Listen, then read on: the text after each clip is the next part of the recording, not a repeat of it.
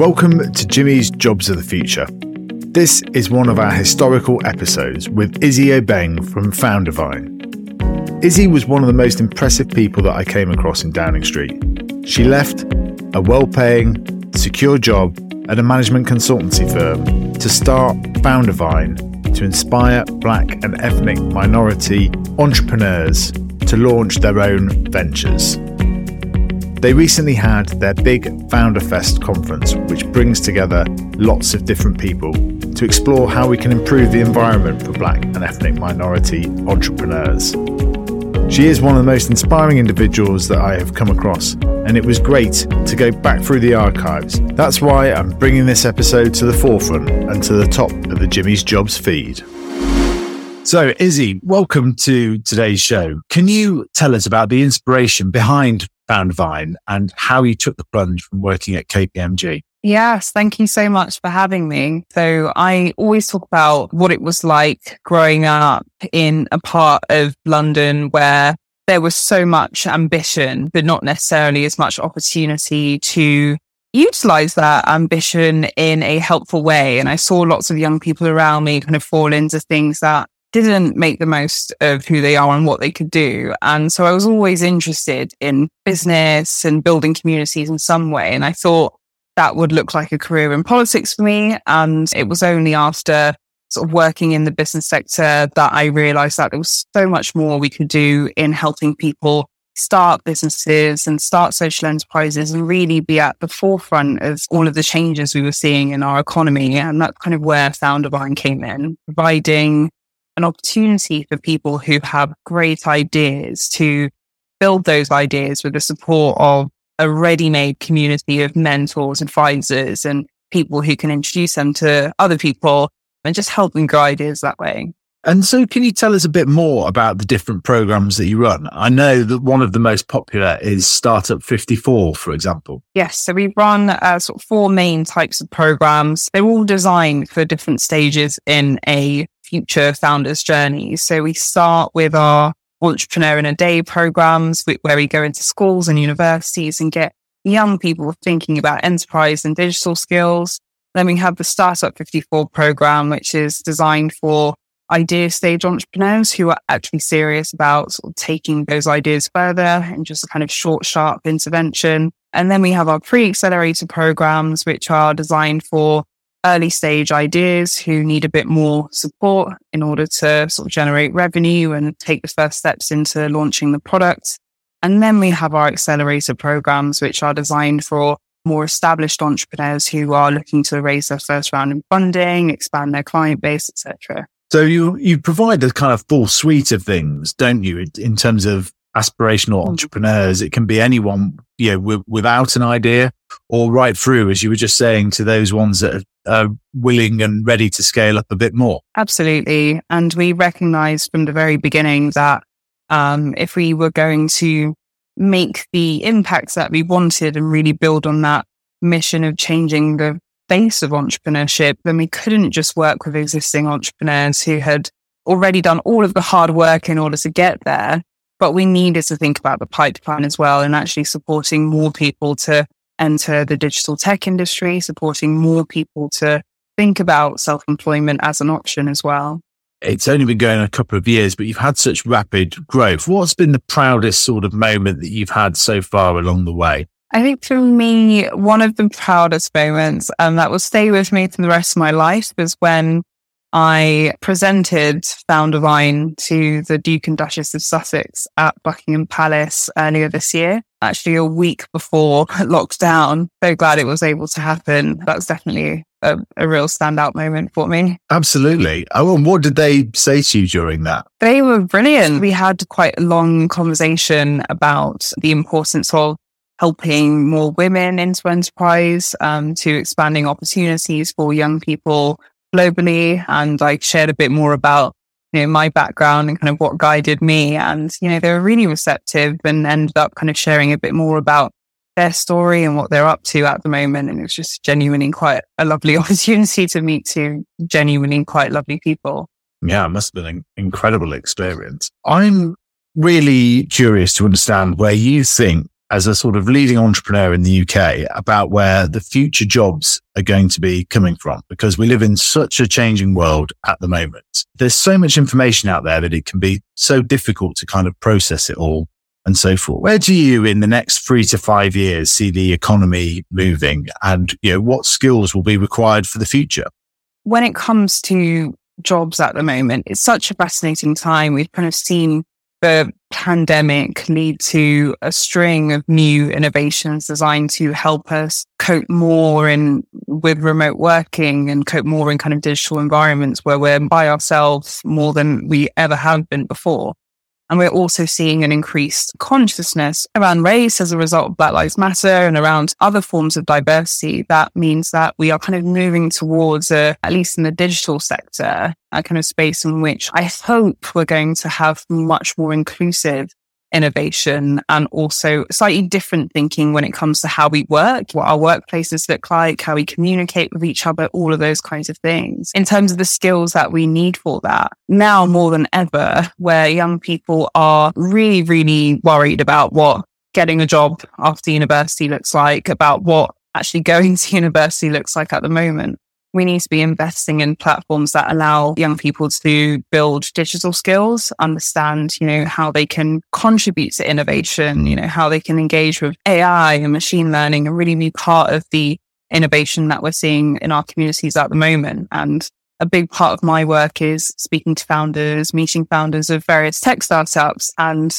we have a diversity problem and we have a problem that stems right from the very beginning of our education system, which doesn't prioritize practical learning and non theory based learning. And there's a lot more work that I think needs to be done there. The diversity issue is so important and so many different aspects of diversity as well, because I think we can all be rest assured that at the moment the UK isn't making the full use of all of the talent that it has. Uh, it was going to need to do that before the pandemic anyway, but is so crucial now. And you talk about the practical sort of skills as well. Mm. And Perhaps you could just talk us through a bit more about sort of the Foundervine program, the different aspects of it and what you actually sort of practically teach people as well. Because one of the things that, you know, this show looks at is how we can kind of future proof the skills that people require. And whilst your mission is about changing the face of global entrepreneurship, there's so much more you've talked about in terms of upskilling people in the digital world. And people can do the courses and they don't necessarily have to turn out to be an entrepreneur at the end of it, but they gain some skills. Yeah. So for me, the future of education is not just around providing young people with the skills that they've been kind of learning so far. And kind of, you look at a curriculum that I don't know if it's necessarily in line with the jobs of the future. And so our programs are very much about giving young people a much more immersive experience. And that means linking them in with inspirational role models who come from a wide range of communities that, you know, can mentor them and coach them and help them actually kind of learn about building new products and starting new projects. A huge part of our work, in addition to training, is actually providing opportunities to build confidence as well and understand how to network and to meet employers. All of our programs take place uh, at least when they were offline, all of them took place in corporate offices, for example. And that's very intentional. It's bringing in young people who are at the stage of thinking about their careers into the offices of companies who are genuinely committed to providing those opportunities. And so we balance uh, a sort of technical training with opportunities to meet people who can help you grow, business professionals across investment, across public sector, private sector, who will commit to giving their time to helping young people grow in different ways. And if I had to pick sort of two of them who immediately come to mind, one of them is Check Warner, who is the co-founder of Diversity VC and the co-founder of Ada Ventures, which is a venture capital firm that's raised 30 million and counting to invest in diverse founders. And Czech speaks very openly about the need not just to encourage more diverse founders, but to encourage more diverse investment professionals to invest in those founders. So it's fantastic having her as part of the platform. We also have people like Gabby Kahane, who is uh, a founder of an organization called Multiple. And he is also an angel investor and gives a lot of time to coaching our founders across our programs. And it's exposure to people like Check and Gabby that really make the difference for our founders, people who would otherwise be quite difficult to access and where we're able to combine practical training and insights and knowledge and very interactive elements with meeting people like that and getting feedback from people in these roles. I think that's where the magic really happens. And so, what are your sort of ambitions? I mean, you have the very bold kind of mission statement of changing the face of global entrepreneurship. And how are you going to do that over the next five and 10 years? You know, what are your ambitions for Foundervine? How big can it go?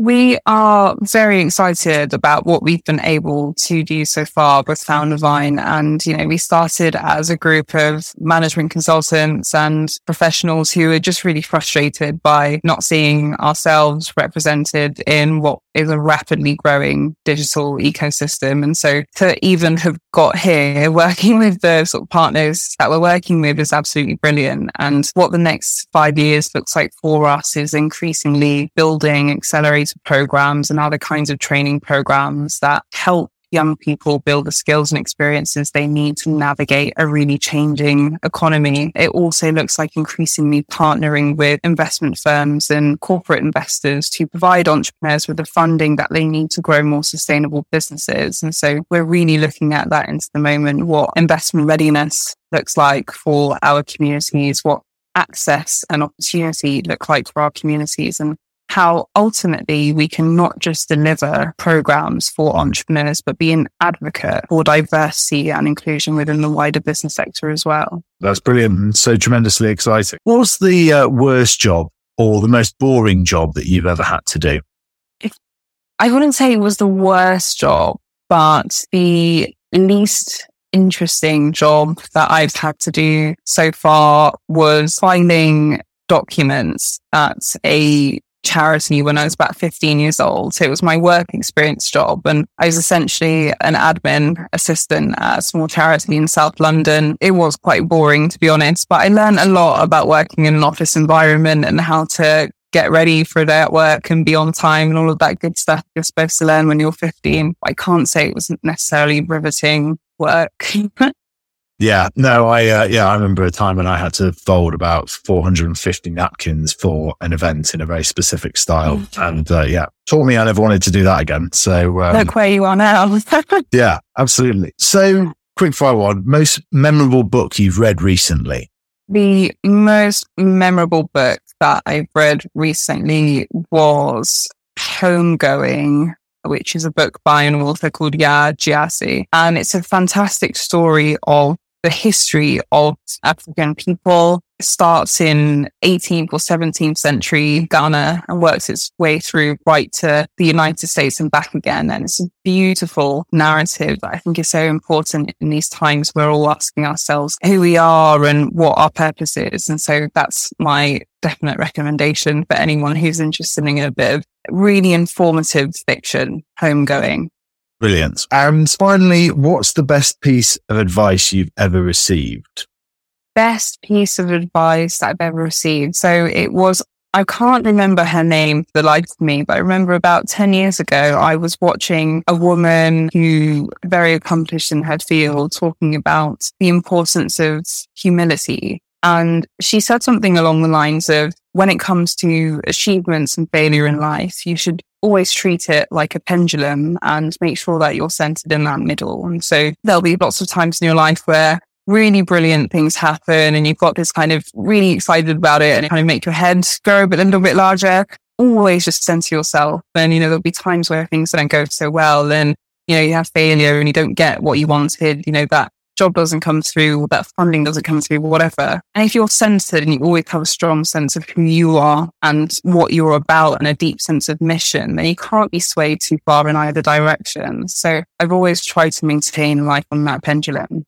I think that is a, particularly when the pendulum has been swinging so much this year in so many directions mm, for absolutely. all of us. I think that is very astute advice to finish on. So, Izzy, thank you very much for joining us on Jimmy's Jobs of the Future. That has been a fascinating discussion. Thank you so much for spending the time with us. Thank you for having me. Thanks for listening to Jimmy's Jobs of the Future. We've come a long way since our first episode. when I started recording this on my own in my daughter's nap times. We are now a team that not only pulls together a podcast, but also creates content on multiple channels, whether that is our Substack, looking at the latest trends in business, entrepreneurship, and the future of work, or some of our more light-hearted takes on TikTok, and of course, our best moments are on YouTube. To find all our socials and best content links, click on the links in the show notes below.